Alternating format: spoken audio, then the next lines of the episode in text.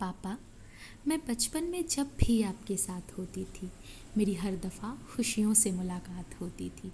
आप बिन कही मेरी हर उदासी को जान लेते थे, मेरी हर ज़िद को बड़ी मासूमियत से मान लेते थे।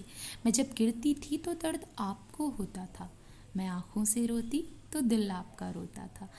मेरी एक खुशी के लिए आप अपनी खुशियाँ जला देते थे, मेरे लिए ज़मी को ही जन्नत बना देते थे। मम्मी उफ, वो तेरी डांट, जिसमें गुस्सा कम और प्यार ज़्यादा दिखता था। वो तेरी ताने, जिसमें मायूसी कम और एतबार ज़्यादा दिखता था।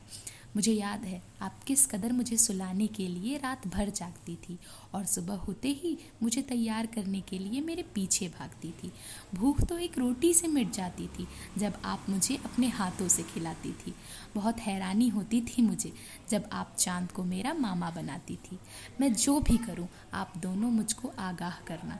बड़ा अच्छा लगता है आप दोनों का इस तरह परवाह करना।